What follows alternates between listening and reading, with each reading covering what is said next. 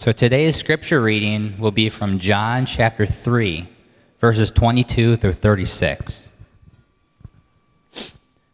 After this, Jesus and the disciples went into, in the Judean countryside and remained there with them and, so, and was baptizing. John also was baptizing at Aenon near Salim because water was plentiful there, and people were coming and being baptized, for John had not yet been put in prison. Now a discussion arose between some of John's disciples and a Jew over purification. And they came to John and said to him, Rabbi, he who was with you across the Jordan, to whom you bore witness, look, he is baptizing, all are going to him. John answered, A person cannot receive even one thing unless it is given to him from heaven. You yourselves bear me witness that I said, I am not the Christ, but I have been sent before him. The one who is the bride is the bridegroom, the friend of the bridegroom, who stands and hears him. Rejoices greatly at the bridegroom's voice. Therefore, this joy of mine is now complete. He must increase, but I must decrease. He who comes from above is above all. He who is of the earth belongs to the earth and speaks in an earthly way. He who comes from heaven is above all. He who bears witness to what has been he has seen and heard, yet no one receives his testimony. Whoever receives his testimony sets a seal to this that God is true. For he whom God has, has sent utters the words of God, for he gives the Spirit without measure. The Father loves the Son as, and, and has given all things into his hand. Whoever believes in the Son has eternal life. Whoever does not obey the Son shall not see life, but the wrath of God remains on him. Has been reading the God's infallible, sufficient word. You may be seated. Good morning. How are you guys doing? Am I using the right mic? Is this the right one or is it this one? Good to go? Cool. Well, I don't think that anything I could say would be better than what's already been said this morning, so I feel like I should just invite you guys up to, to preach, right? Um, hey, my name is Dylan. If we haven't met before, I know I'm kind of a new face around here, um, and I'm just honored and privileged to be able to, to share the word this morning.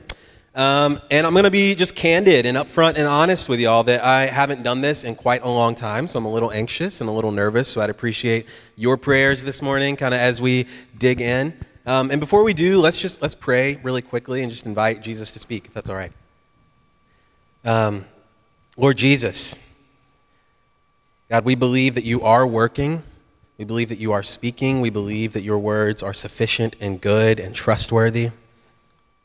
Lord, I pray this morning that you would just be here, be present with us, that you would speak to us. Lord, I pray in this moment that you would shine greater than I do, that you would increase, I would decrease. People see you clearly and not see me, not hear me, not hear my words or anything that I have to say, but they are pointed towards you, the King of Kings and Lord of Lords. Speak now, Lord Jesus. Amen. So there is a, uh, a well known artist and philanthropist, storyteller, entrepreneur, philosopher, I would argue theologian as well, named Dolly Parton. Um, I'm a huge fan of Dolly Parton. Um, I don't know if many of y'all knew that, but I, I, love her. I think she's an incredible songwriter, an incredible storyteller. She also does a ton of amazing philanthropic endeavors, and she's just all around a, a cultural icon. And, you know, sometimes I go down these rabbit trails when I'm working because I work remotely, and I'll have YouTube up or a podcast up or something on my second monitor. And I found myself a while back watching the, these documentaries on the life and career of, of Dolly Parton. And I was amazed by, by some of the things she's been through. She has an absolutely incredible story that I think anyone should hear. It's, it's really encouraging and really inspiring, honestly. But I, I found an interview um, on a talk show based out of the UK where she was doing kind of a retrospective on her career, which has been absolutely incredible and astounding. And she was asked several different questions, but, but one of the questions that she was asked was about her song, I Will Always Love You. Now, if you're like me and you didn't know until fairly recently that that is actually originally a Dolly Parton song and not a Whitney Houston song, there's your fun fact for the day. But it was this very issue that she was actually being asked about. Because many people, if you know that song, I Will Always Love You, you, you immediately think of the Whitney Houston rendition of it and not necessarily the original recording done by Dolly back in the 70s, I believe. And so the, the, the host was asking her, what was it like to, to hear that song, to, to experience Whitney Houston's version for the first time? And, and Dolly, much like Dolly does, didn't answer the question as much as she told a story. And she told a story about remembering the time that she heard that song for the very first time, driving in her car back from the studio in Nashville to her home in Brentwood. And she said, you know, when it first came on, I could, I could hear a familiarity there. There was a sense that, like, oh, I know this song. Wait, this is my song. And then Whitney Houston came in with that iconic belting chorus that Dale's going to sing a line for us really quick, right? Thank you, Randy. Perfect. Just like that. So Dolly heard that, and she was driving her car, and she said, You know, I, I was, I was moved to tears. I was so emotional that I had to actually pull my car off the side of the road to avoid crashing because I could not see from the tears and the mascara running into my eyes. And so she pulled over to the side of the road and she, she just sat and she just listened to this other woman sing her song so powerfully. And she said, and I quote, that that was one of the proudest moments of my career. I think that's a, that's a lot coming from Dolly Parton, right? Because her career is nothing short of amazing. She's one of the top selling country artists of all time. She has sung on some of the biggest stages in the world, has platinum records. She has not one, but two themed dinner theaters that bear her name. She's got an incredible philanthropic endeavor where she sends books to children for free every month for the first five years of their life in an effort to increase children's literacy numbers. And to top all of that off, she has a theme park named after her. Which, as far as having a theme park named after you goes, it's like Dolly Parton and Walt Disney, and that's really it. So that's good company. That's a, that's a pretty good career. I think all of us would be able to agree on that. But looking back over all of that, Dolly recalls one of the proudest moments of her career being someone else singing a song she wrote in her words better than she ever could.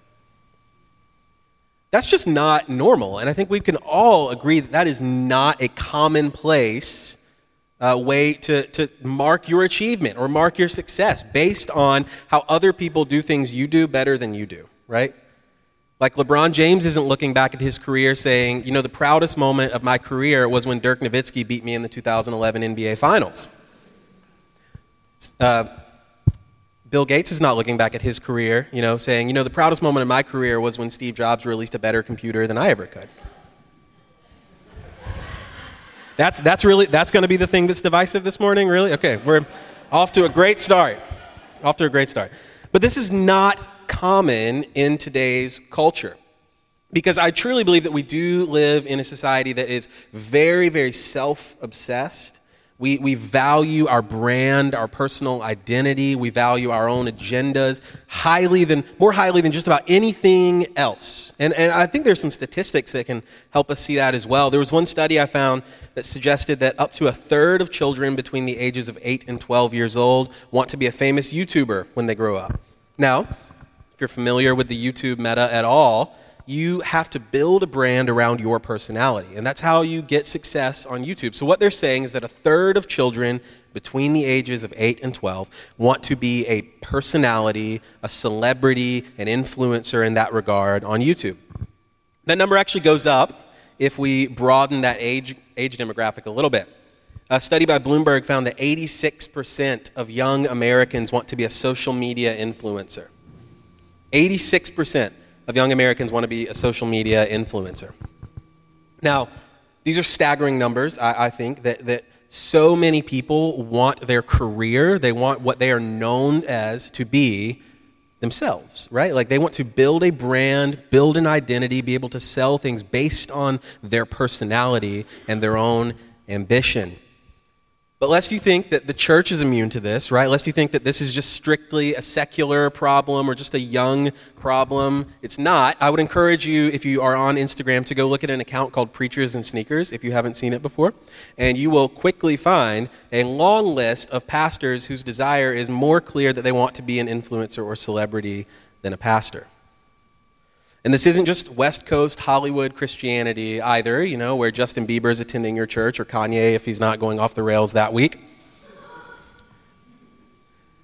No, this isn't just kind of a West Coast problem. I think this affects every area of our life. I mean, turn on your favorite, your preferred news station, and you'll quickly find somebody that bears the title of Reverend using their authority as a spiritual influencer to leverage their political ambition and agenda. We live in a society that values ambition, agenda, and influence above anything else. That, that, I would argue that at least. But I don't want you to hear me this morning and think that I'm strictly kind of ragging on today and that I want to take us back to the golden age and, you know, before all of this was a problem, because this has been a problem since the dawn of time. Wars have been fought over whose face would be on a coin. People groups have been colonized, exploited, and sold into slavery in the name of a king, oftentimes a king that claimed divine authority to rule. People have been exploited in today's society and since the dawn of time in the name of power, authority, influence, and agenda. Because the reality is that the world screams at us that our name is the most important name in the world. The world screams at us daily that we need to make a name for ourselves, that we must be remembered, that we must build something great to leave a legacy behind so that people know us. But I think the reality is actually that if we dig into our text today, if we dig into the Gospels and the life and the teachings and the work of Jesus, we find a name that is more worthy of fame and honor and recognition and notoriety than our own. Because this question of influence and name and agenda is really central, and it's at the heart of this passage today. Just a little bit of context as we kind of dig in this morning. We get in the first part of this text um, a setup where we see that John the Baptist, the guy who, or John the Baptizer, if you will, who's known um, as somebody who built his ministry around a baptism of repentance, He's still doing his thing out in, the, out in the area of Judah, right? But Jesus, who's also recently come onto the scene, is beginning to do the same sort of ministry. We read that Jesus and his followers are also baptizing people. Now, we don't know exactly where these locations would be on a map today, but most scholars would agree that they would be within relative walking distance, maybe a couple hours up to a day away from each other, close enough that word can get around that John's baptizing over here and Jesus is baptizing over here. So at some point, and, and, just a little note, I'm reading from the NIV. I know we read from the ESV earlier, but I'm a child of 2000s youth groups, so the NIV is just kind of in my blood. Um, so it might be a little different than your translation, but we read in verse 25 that an argument developed between some of John's disciples and a certain Jew over the matter of ceremonial washing. Now, that's not an argument around baptism like we're probably used to, right? They're not sitting around saying, hey, do you guys baptize infants or are you believers' baptism? Like, is this baptism for forgiveness of sins or is this kind of like a covenantal thing? Like, do I need to be baptized again because I was baptized as a baby? Like, I don't know. Ask Dale or Randy, they'd be happy to answer all those questions for you. But this isn't that kind of argument. In a Jewish culture in the first century, ceremonial washing, or what we now know as baptism, was a way to ritually purify yourself before going into the presence of God. That is primarily what a Jewish audience would have understood baptism to mean. However, when John shows up on the scene and he begins baptizing people, he's doing something a little different in that he's calling people to be baptized for the repentance of sin. And then on top of all of that, John proclaims that Jesus is going to do an even different baptism. He says, I baptize with water, but one is coming that is going to baptize with the Holy Spirit. So I can imagine that the argument is really revolving around these three different expressions of baptism and maybe which one is superior, which one is preferred, what they should be participating in. But what we do know is that at some point, the argument develops into a comparison between what John is doing and what Jesus is doing. And we know that because in verse 26 it says, They came to John and said to him, Rabbi, that man who was with you on the other side of the Jordan, the one you testified about, look, he is baptizing and everyone is going to him. Now, emphasis is lost when you're just reading text, right? But I think it's, it's pretty clear here. What they're doing is going to him and say, Hey, hey, John, uh, you remember that guy that came to you a while back, you know, the one that you baptized? Well, he, I mean, he's doing the same thing you're doing now, and everyone's leaving us and going over to where he is. So it becomes a question of competition, of influence, of Jesus' large crowds that he's drawing in, that we read in other places of the gospel are up to 5,000 men, not including women and children, and more than likely John's waning crowds. And this isn't, a, this isn't unknown to us either. I think it's very easy for us in uh, the modern world, especially if you're involved in a church, to, to fall into the same kind of trap of comparison, to look at the church down the road that's building a multi million dollar facility that's drawing in thousands of people and start to question, you know, are we doing it right? I think we can learn a lot from John's response here because I do believe that it's incredibly radical, not just then, then but also today. Verse 27, to this, John replied, A person can receive only what is given them from heaven. You yourselves can testify that I said, I am not the Messiah, but I'm sent ahead of him. So, the first thing John does is make two points, two counterpoints to this issue of comparison and influence and all of that. He says, first off, I need you to understand that whatever ministry I have wasn't mine to begin with, it was given from God. It was given from God. And I can't help but wonder what the state of the American church would look like if we stopped seeing ministry as something that we build in order to make our name greater, but we started seeing it as something to steward that's given to us by God that we're to carefully and prayerfully walk out rather than trying to build it into some grand, ambitious empire. He says a second thing, though. You yourselves can testify that I am not the Messiah, but I'm sent ahead of him. John makes it crystal clear that, hey, the point of all of this, everything I was doing, was not to make myself famous. It was not to build a platform for myself. It was to point out the one who was to come. We read that in Isaiah earlier in our call to worship. Those are the very words that John declared. He said, I am a voice in the wilderness crying, Make straight the way of the Lord. He says very clearly, My job is simply to point people to Jesus. The good news is that that is also our job. So if you ever wonder as a Christian, what am I supposed to do? What am I called to do? I, I, used to work in college ministry, and that was probably the number one issue that I would talk with college students about. Was like, I don't know what I'm supposed to do with my life. I don't know what God's will is for my life. This is God's will for your life. That you would point people to Jesus. I would argue that it doesn't necessarily matter how you do that, right? That it doesn't matter if you are doing that on the mission field or working on staff at a church or if you're answering phones at, at a, a, a sales center or, or whatever you're doing.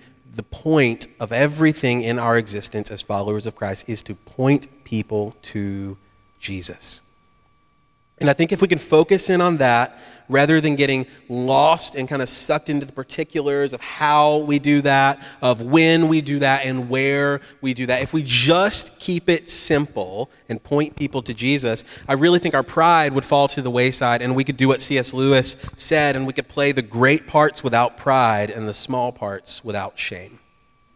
I truly, truly believe that. But John doesn't stop there he continues and he tells this beautiful this beautiful anecdote about a wedding that the bride belongs to the bridegroom that the friend who attends the bridegroom waits and listens for him and is full of joy when he hears the bridegroom's voice. That joy is mine and it is now complete um, my, my sister and her husband are actually here this morning, and I had the privilege of officiating their wedding a few years ago. And it was one of the most joyful experiences of my life, watching my little sister get married. And the reality was that day was not about me. I think any of us who have been to a wedding of someone that we love dearly can attest that that day is not about us, and that's actually the most beautiful part of it. Some of y'all try to make it about y'all, but that's another conversation.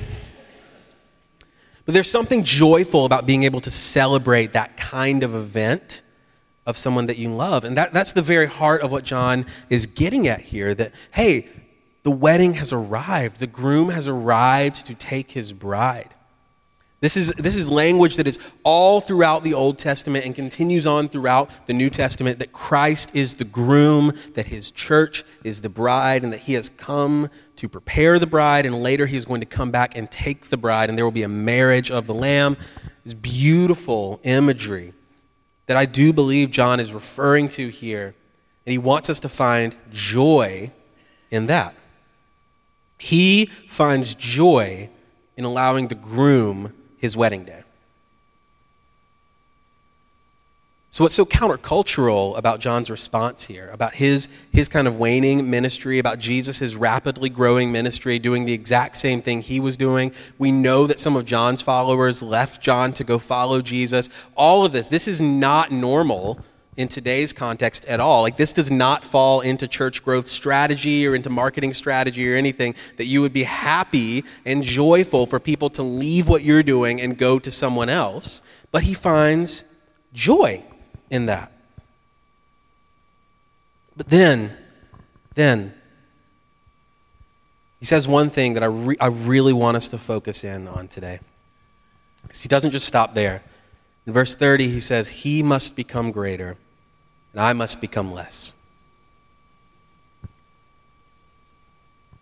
John's response is not just, well, you know, this isn't my job. Like, I'm supposed to just point him out. John's response isn't just that I'm joyful about it too, it's that it has to be this way. He must become greater, or he must increase. I must decrease.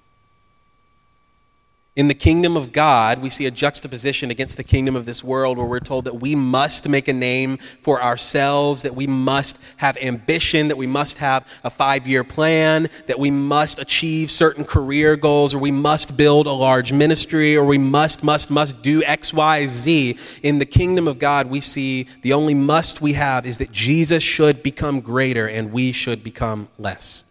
That is how it has to be, and that stands in a stark contrast to the kingdom of this world. And that is the beauty of the kingdom of God is that it takes everything that we have funneled into our brain every single day and it flips it upside down and shows us a new reality that we're to walk out. And that's what John is getting at here that he understands that this king has arrived, that the groom has arrived, that there's a new creation that is beginning to spread, that there's a new kingdom that is being proclaimed, and there's a new reality. There's a new reality that demands submission to a new king. But he finds joy in that submission. And that's, that's really, for the rest of our time this morning, what I, what I want us to focus in on is look, if you are a believer, that means we bend the knee to Christ as King and Lord above all else, above our own ambition, above our own agenda, above what we think the Bible should say, above how we think our life should go, above everything else, we bend the knee to Christ as king. So, the question I want to ask this morning is how do we do that joyfully? Because when confronted with that choice to bend the knee to Christ, we, we really have two options here. We can dig our heels in, we can fight, we can throw tantrums, we can claw our way towards every inch of false kingdom that we think we're entitled to, or we can joyfully surrender and submit to Jesus is as Lord. But that's incredibly difficult. It's incredibly difficult. I will, I will just be very honest with you guys. I, that is hard for me. That's very hard for me. Like Johan prayed earlier, like waymaker, miracle worker, promise keeper. I want to be all those things because it means I'm in control of my little sphere of influence, of my life, of what's going on around me. And to submit to someone else means I am relinquishing control of my own life to somebody else. And that is the most terrifying thing I think I've ever encountered in my entire life. But I want to be joyful in that. I think that's part of the Christian life is learning not to take up our cross begrudgingly, but to take it up joyfully, worshiping all the way. So how do, how do we do that? How do we do that? I think if we look at the rest of the text, that we're going to find a few things that can help us just kind of tangibly lock on to joy in that. Verse 31 says, The one who comes from above is above all. The one who is from the earth belongs to the earth and speaks as one from the earth. The one who comes from heaven is above all. Now, little, little just side note here. We're not sure exactly who's saying this here, right? It could be John the Baptizer. A lot of scholars actually believe this is John the Apostle who wrote the Gospel of John, kind of summing up everything that we've been reading in the third chapter of John already. We've been studying that for a couple weeks now. But the main point of this little section here is this that Christ is greater than us, that he is from above, we are from below, right? And the one who is from the above is above all. So, how do we find joy in submission to Christ? Well, we, we have to trust that He is greater. We have to trust that He is from above all. If we skip down to verse 33, we see that whoever accepted it has certified that God is truthful. This testimony that Jesus came and proclaimed, this kingdom that he preached about, the things he taught and the things he did, whoever has believed that has certified that God is truthful. God is truthful. That, that is, I think, crucial in finding joy in submission, is that we have to trust that God is truthful. You, you've probably, my, my guess would be that everyone in this room has at one point worked for somebody who was not very truthful. Has held a job where your boss or has worked with a coworker eh, or somebody, right? Maybe a family member or a friend. I hope they're not a friend if they're not truthful, but that you've encountered somebody on a deeper level who is dishonest, disloyal, perpetually lying, manipulative, you fill in the blank there. Can you joyfully submit yourself to somebody that you know is not going to be honest with you? I, I, don't, I don't believe so. At least I don't. Maybe, maybe y'all are more holy than me and you find that a little easier, but I have a difficult time with that. If I'm going to submit myself to somebody, I need to know that they're going to be honest with me. I think that's the beauty of Christ here is that we know he is truthful and trustworthy, and I can, I can bank on that. I can put my trust in him and joyfully submit to him, knowing he is always truthful with me.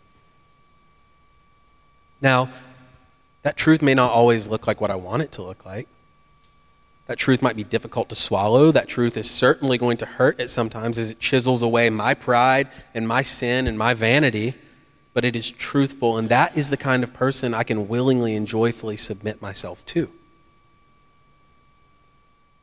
But then, above all of this, above all of this, if we were to go back, if we were to go back a couple weeks to John's conversation with Nicodemus, we would read the most famous verse in the Bible from the same chapter. Verse 16 that God so loved the world that he gave his one and only Son, that whoever believes in him shall not perish, but have eternal life. And those same words are echoed here at the end of the chapter that whoever believes in the Son has eternal life. We have eternal life in Christ because of love, because of his perfect, holy, radical, self giving love. How do we joyfully submit to Christ? How do we joyfully submit to Him during a dark night of the soul? Or when we are going through seasons of doubt or questioning or fear or uncertainty or anxiety. We lean on the unfailing love of Christ. That He would love, love me, love you so much that He would condescend, take on human flesh, become like us with back pain and toothaches and friends that would hurt him and hunger pains and live our experience to then lay down his life, not only willingly, but we read in Scripture that he joyfully endured the cross for us. That he would lay down his life for us as a sacrifice to rescue us from the kingdom of darkness into his new kingdom of light. I really think that if we can understand and trust in the love of Christ that would joyfully lay down his life for us, I think at that point it becomes a lot easier to joyfully lay down ours for his.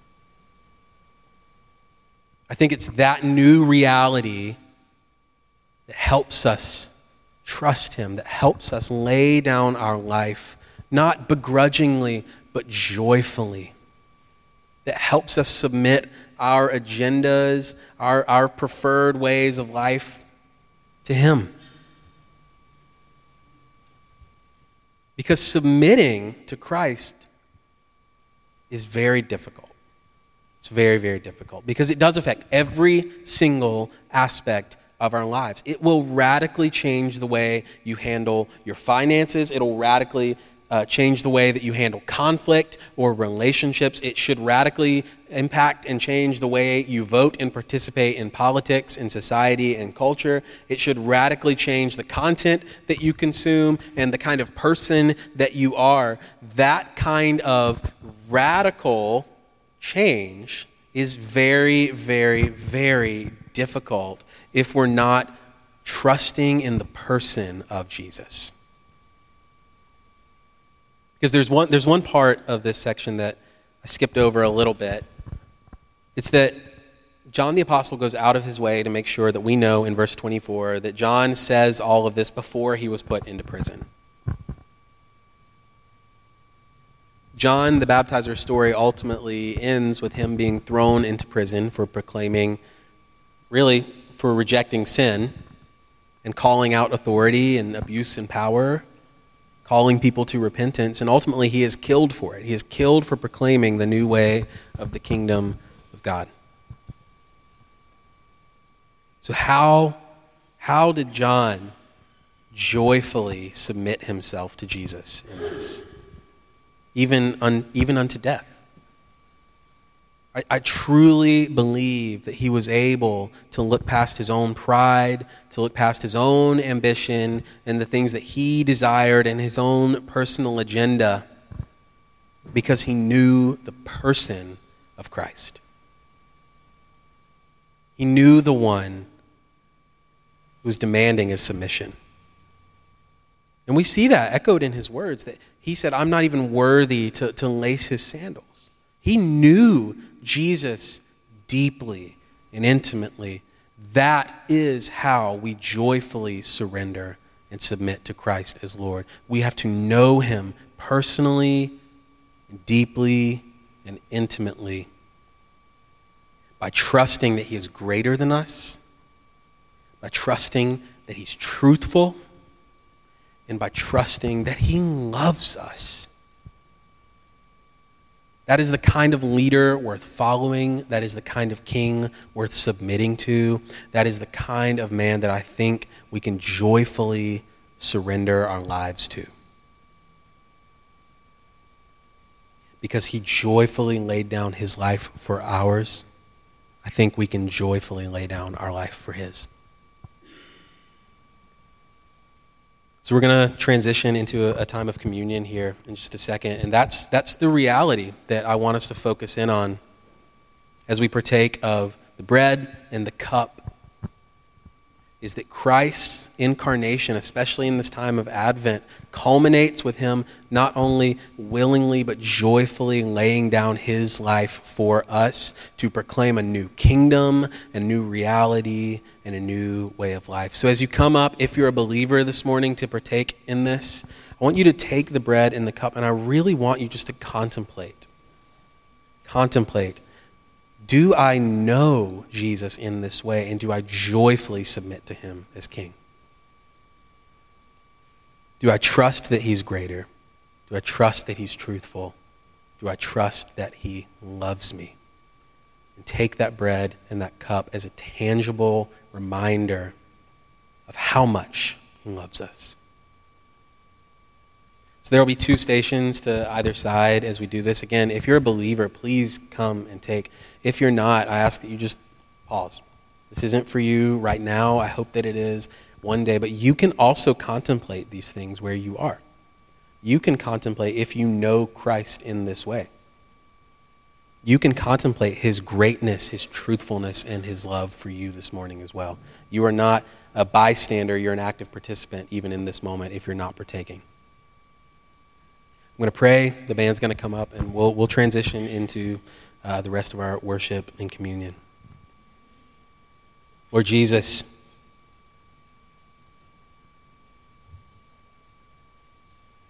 God, I pray that you would give us that kind of joy. That in a season where we're going to sing songs about joy to the world and joy coming that you would remind us that the ultimate joy is found in you and who you are.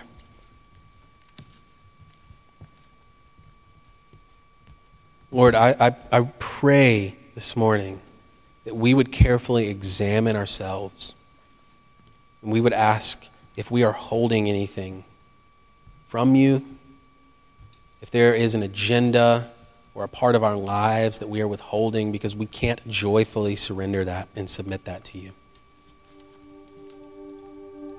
My prayer this morning is that if we if we find that in ourselves that we're not beaten to death by shame and guilt, but that we are wrapped in your loving arms and reminded of your goodness and your faithfulness, of your truthfulness of your love for us. And that is your kindness that will lead us to repentance. And it is your love that will call us to joyful submission to your new kingdom, your new reality, and your new way of life.